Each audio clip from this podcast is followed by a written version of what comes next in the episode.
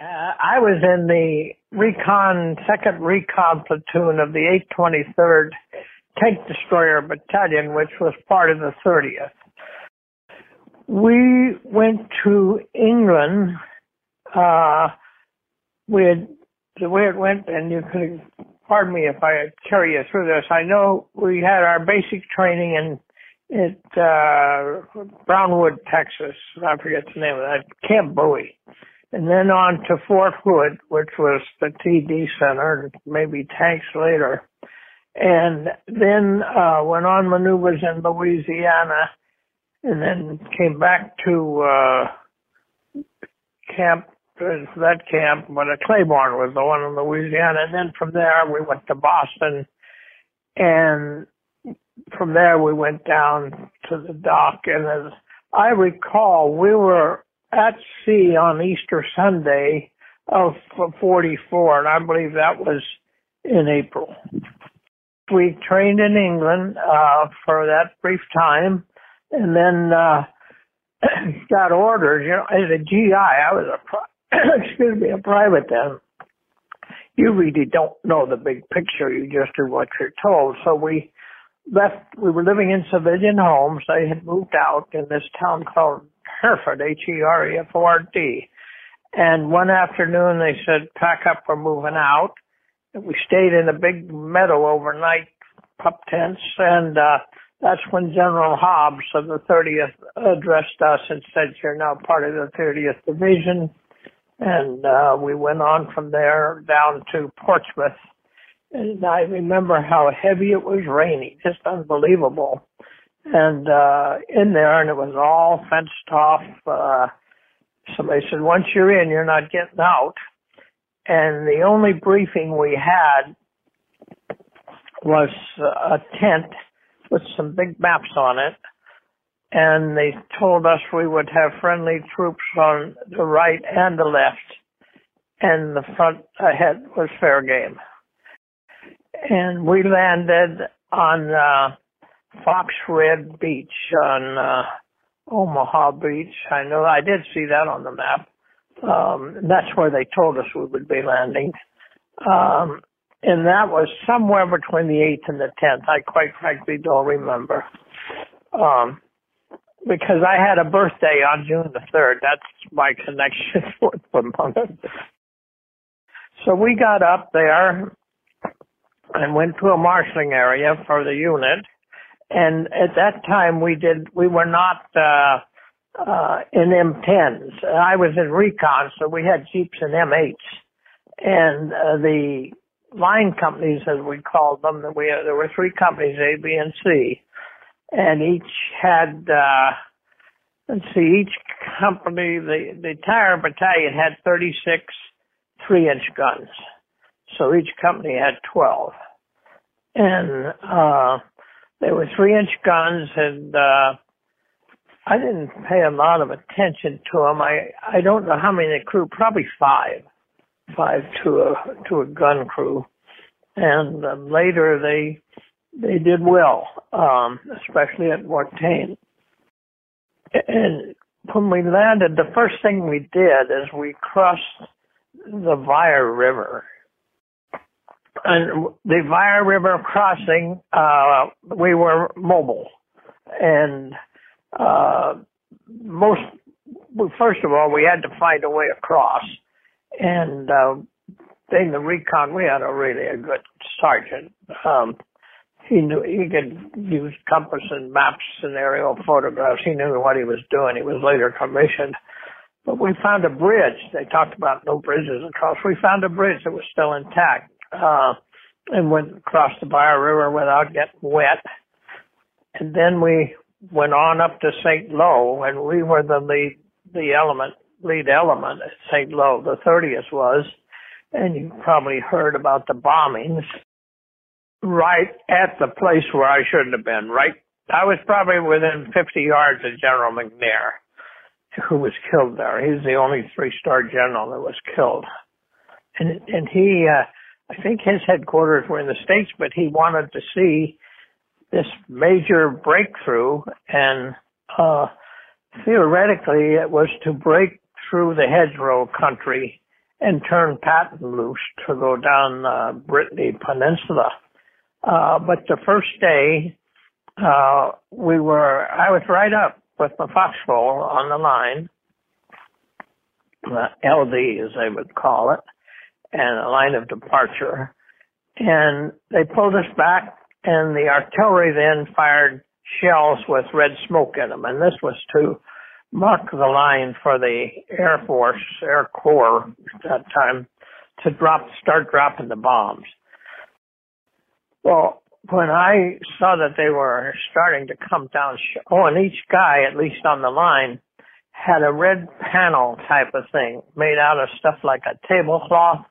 It was about six feet long and, and probably fluorescent, uh, kind of orange, kind of reddish pink and you laid that out on the on the back of your foxhole. And I had been given a smoke pot that if they were coming too close, you pulled the top off of it, and the smoke would come out, yellow smoke. And um, I looked out, and so help me, the sky was solid black with bombers.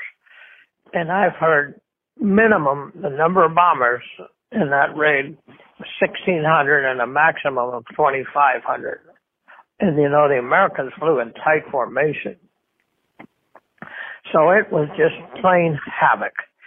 And I remember laying in my foxhole and a little thing came whizzing in there and stuck in the wall and I dug it out and it was a little propeller, maybe a total to the extent of the blades, maybe total of four inches and four blades, and I couldn't, what in the world is that? And later I saw some Air Force guys, and they told me that that's a stabilizer on the front of the bomb. Now, to me, I don't know. Somebody else may know better than that. But that's what I was told on yeah. simply. And uh, I had it until I got wounded, and they must have removed it uh, at the hospital. Anyhow, St. Lo, uh, and they called, and the reason we couldn't get in touch with the bombers to tell them stop, go home, was that they had, this I found out later in reading, that they were left England under radio silence. Nothing in, nothing out. Unbelievable. Yeah, you, you bounce around in your foxhole and the, the uh, concussion was what is as bad as anything. And uh, yes, I would say maybe no more than five minutes they started dropping them short. But preceding the bombers, there was about 40 minutes of fighters. Now they were strafing parallel to the line that, of the troops. But the bombers came in perpendicular, and that's where the havoc occurred. And I was in my foxhole, and I saw this. Uh, it wasn't a GI like a GI ambulance, you know, panel truck. This was a fancy ambulance, uh, like, you'd see with one of the better funeral homes or mortuaries. And uh, I thought to myself, some brass has been heard up there. And uh, later on, I had heard that it was General McNair, the only three-star general killed during the war but he was, I believe he was from D.C. and came to watch this whole affair. And uh, so then after we regrouped on, and the second day, they dropped him short again. And the 30th loss, I believe it was 67 guys uh, during the two days from our, either 67 or 87 from our own bombers. And we regrouped, and on the second day, uh, anybody that had a weapon was to carry the weapon and join in. Um, cooks, bakers, whatever, MPs, everybody was to make the attack. And we, they, on the other side of where the heavy bombing was, was, I guess maybe a battalion of German soldiers and they were non compos mentis they were just babbling. And we went on oh, I'm going to say maybe a mile or two uh, with very limited opposition, and then we were just squeezed out by two other divisions and brought back for rest. And then the next major thing uh, was Mortain. And we had moved in there late in an afternoon, and and the first division had was being pulled off the line, I guess, uh, and they had just stopped there overnight and had set up probably some perimeter stuff, but uh, from what I heard, that they weren't good positions. They, but you can understand if it was just for an overnight, we're getting out of here tomorrow. So they weren't really expecting. Maybe they had some some outposts or something, but the gun emplacements and whatever were not were not considered good by our people. But they had to use a few of them, but others that had more time dug in their own positions. These, these were now with the three inch guns. The three inch guns were pulled by half tracks and, uh, the guns had the trails on them and, and uh, they dug in the, so that they wouldn't roll back too far. And, uh, on the, we, well, recon was gathered south of a town called Juvigny, I think. And we got a call, I didn't get it, the lieutenant got it, that to send up a machine gun crew up to, uh, I think it was B Company of uh, the 120th. And so the sergeant and another fellow named Fishbeck and I were best of friends. So if they told Chris take a crew up, he could just count on the, take us. So we got a machine gun and loaded up a jeep. We could go up this road a ways, and then we put the jeep into a gully and carried everything up to where Lieutenant Green said, "Set up there and send a, send another guy down the road on a lookout," which we did. And uh, that night we could hear tank noise. And in retrospect, this was a huge force. And how we were un, how that was unknown to our military intelligence, I, you just don't know. This was six armored divisions ready for this breakthrough, and the objective was, as I have since read, was to split American forces and drive them into the sea Went without communications when they would split the forces. And uh, we took the brunt of it, the 30th did. And when uh, Lieutenant Green was saying, spot the, spot the gun there, get a field of fire and this and that, uh, we unloaded the ammo and stuff from the Jeep and the tripod and set it up on just a small hedgerow. And uh, St. Louis still had some hedgerows. I mean, they weren't true. We set it up, and uh, Chris went, Sergeant Chris went down the road a little bit to be on the uh, lookout outpost, just, and then he came back and said, nothing going. I heard a lot of tanks moving around out there. And we had no idea what was out there, just tanks, okay. So that evening it was noisy. Just didn't hear tanks. They squeaked to me, squeak and um, and um, wheels, the track hitting the ground. And then it was started early in the morning. It started getting very foggy, and I heard Lieutenant Green uh, saying, "And fire!" We were catching fire then from the German tanks, and he said, "Fire at the muzzle blast." You couldn't see anything, but we could. Uh, we were being approached by uh, what they would call Panzer Grenadiers that accompanied the tanks. They were the infantry, tank infantry, and uh, as the fog began to lift, we could see them, but they were bunching up, so they were a good target. And the tanks kept coming in, and this Lieutenant Green, in my mind, if there was ever a Rambo, this was the guy. He ended up by having a machine gun in his belly, fired in it, and I don't know whether he was uh, wounded or not. I later heard that he was taken prisoner. Uh, and if, if anybody has seen this guy and has said, you know, you deserve a congressional medal, but he got, as I understand it, he got nothing. Uh, he was a real hero in my mind that day.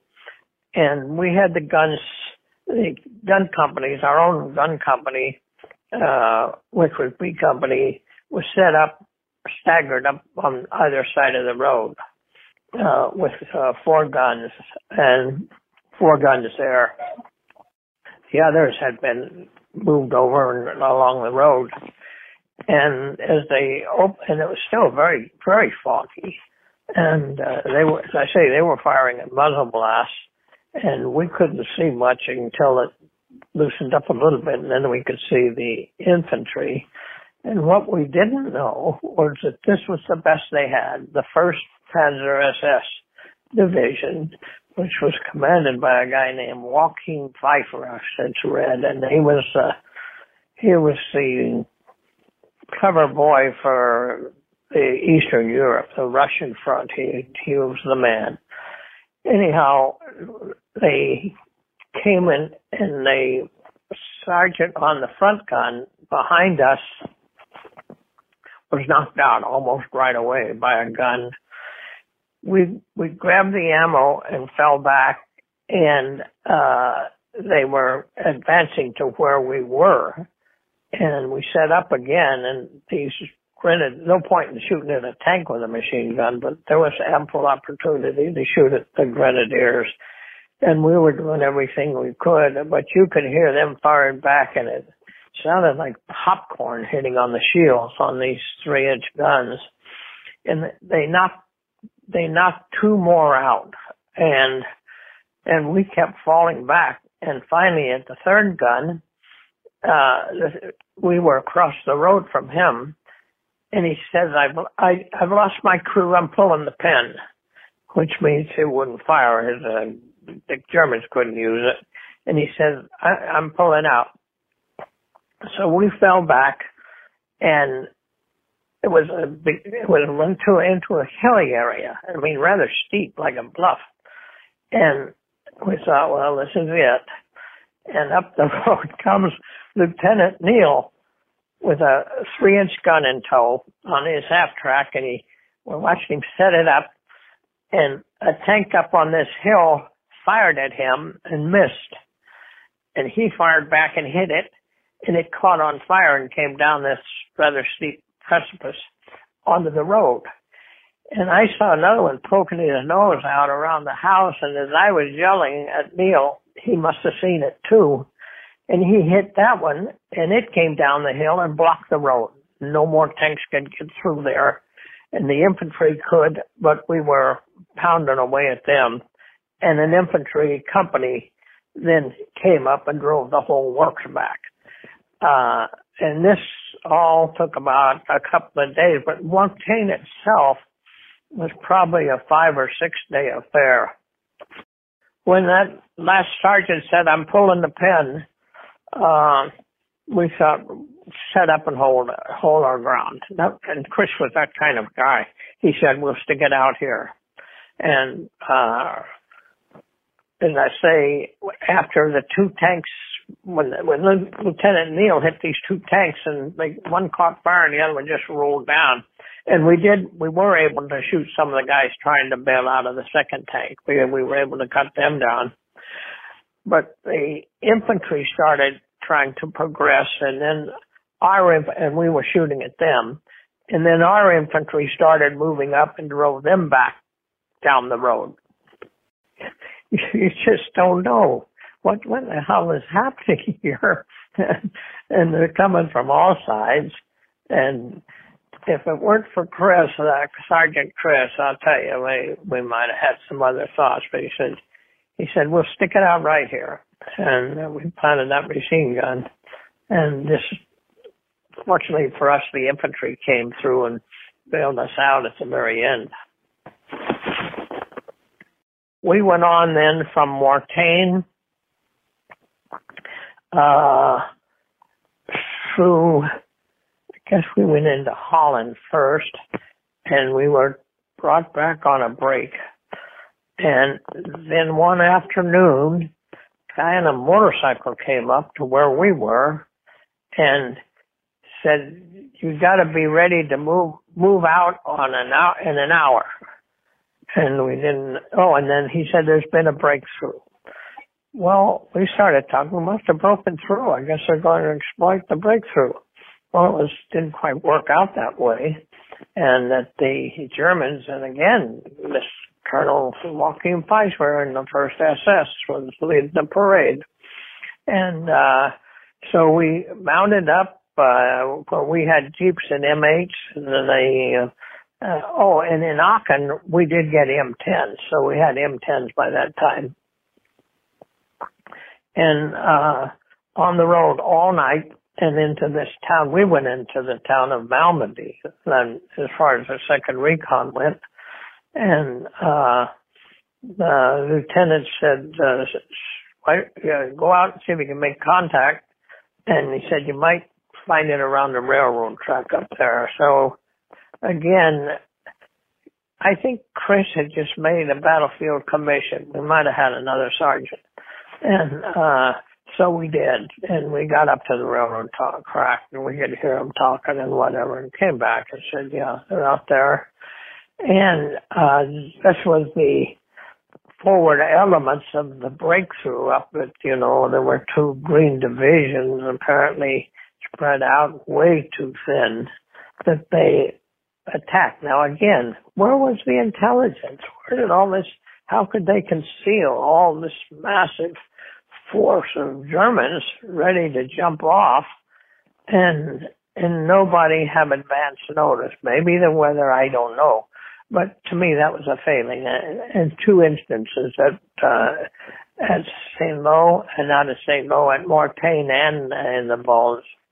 Um, but, um, we in in the Bulge, I by that time I guess I was a sergeant and had a squad, and uh, we were moving forward after they, you know, they what, what the Germans were after. They knew they didn't have enough petrol to to make uh, the objective, which was somewhere in France, Nancy or somewhere, and uh, they all had hoses that they were to drain the gasoline from tanks and vehicles. TDs were operated on diesel.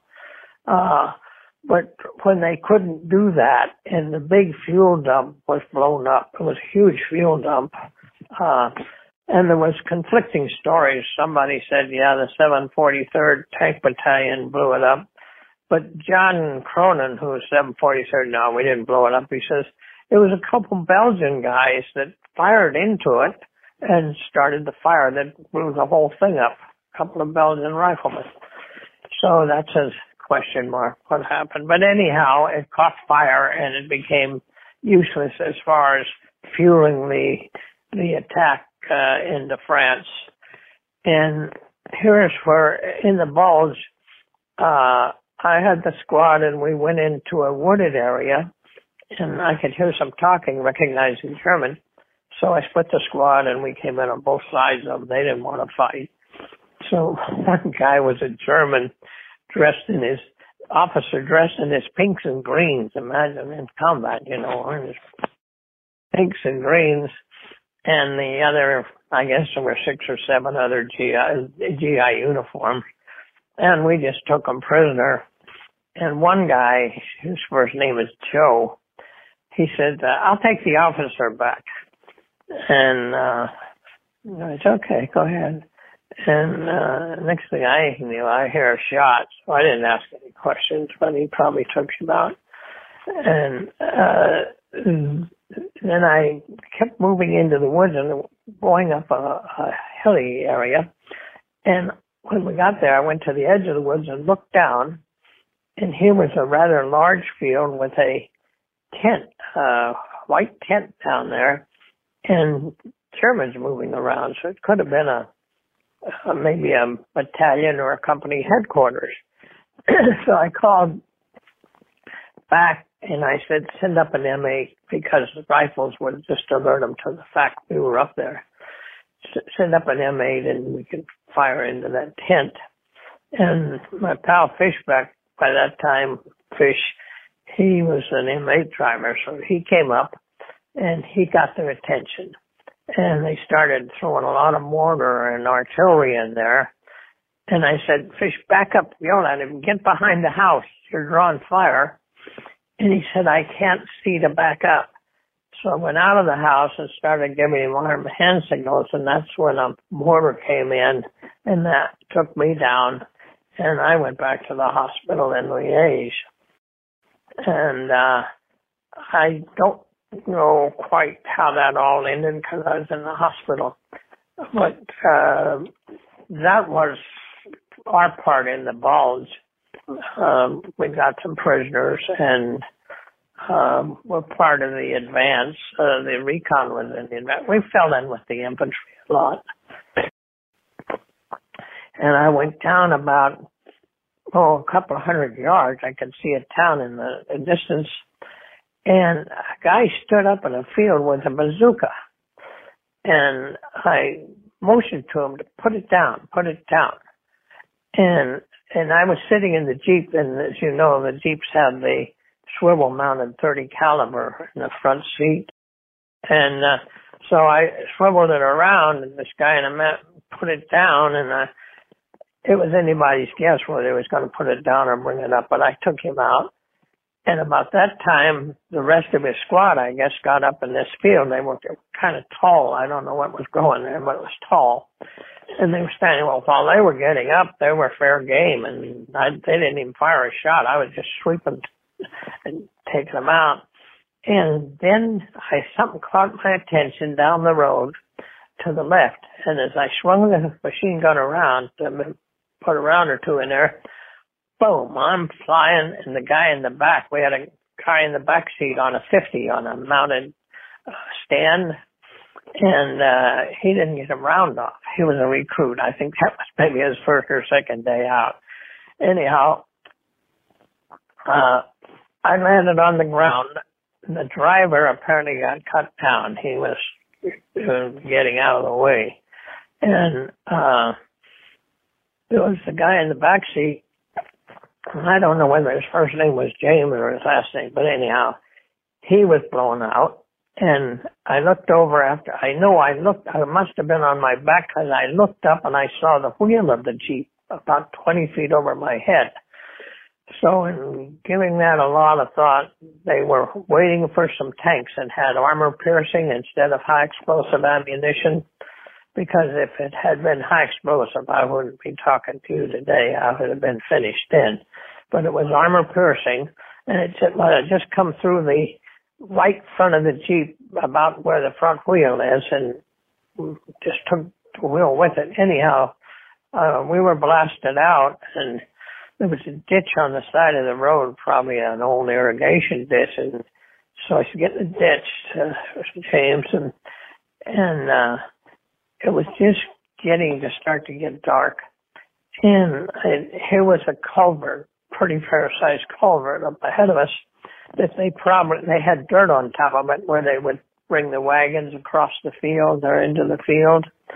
So we crawled in there, and here's another guy in there, and. Uh, kept telling him, Ruski, Ruski. So we maneuvered to get him in the, between us, and we waited there. They came back, went through the jeep, and uh, the one behind us, and I could hear him talking talking about cigarettes. The one behind us was on fire, and they wanted the cigarettes. And I waited till maybe really dark, maybe a couple hours, maybe more than that and I told James we're going to head back up the ditch. And uh, I there were a couple of guys in the ditch uh, that had been shot, but one of them I did see his face, and his name was Henson. I mean, he was one in our platoon, and uh, went on back. Told him to take the Ruski, get whatever information they can about the town, and um, and and we went went to the hospital then. That's that was where we the headquarters they had set up.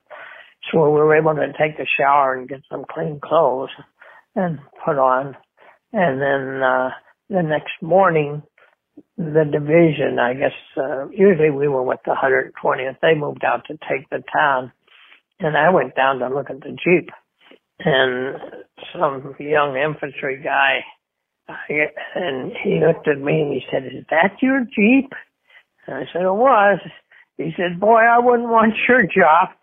And I didn't say it to him, but I said, "I don't know. I wouldn't want yours either." So, um, and then then on into Magdeburg, and the only thing I remember, we had uh, they gave us a little map with a plot of the area we were to take. And as a sergeant, I had my own maps too. But in the town of Magdeburg itself, they had a plot of an area. And so we were going in, you know, there were a bunch of zigzag trenches. And, uh, so I told him, Charlie, don't know him, I said, get another guy and go through those trenches and see if there's any any stragglers left in there. The Germans had pretty well vacated them. But over on the side, there was a medic doctor in long coat and everything, and he was waving. So I took the jeep and I went over that in that direction, and he was wanting medicine. And one guy's leg was just down to the bone; it was exposed. And I told Charlie, I said, take off your sulfa pad, and I took mine off, and we gave them to him, and then went on into the town. And as we got into the town, I was standing behind a, they must have had an aluminum light pole, standing behind a pole, and I'm boing, and so he shoot at me. So there was an infantry guy in a doorway about five or six yards from me, and I pointed up at the window, and uh, he took a shot at him, and that was the end of that. The war was over at Magdeburg for us, and that had to be May 8th. And there was no activity really. A lot of planes flying back and forth for a few days before, and of course, the American planes had these big white rings around them, painted rings, and uh, easy to identify. And I came home in October of 45 and my mother wanted a picture. So I took one and I put on it Home Alive in 45. So that's one soldier's description of what did you do in the war, Daddy?